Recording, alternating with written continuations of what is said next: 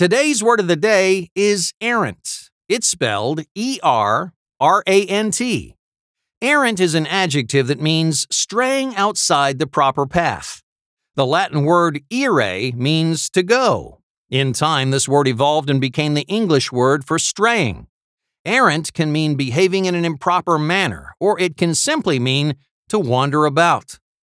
I love taking a stroll along the creek, but if you're not careful, it's easy to find yourself traveling down an errant path. All those trees look alike after a while, and it's not difficult to wander off course.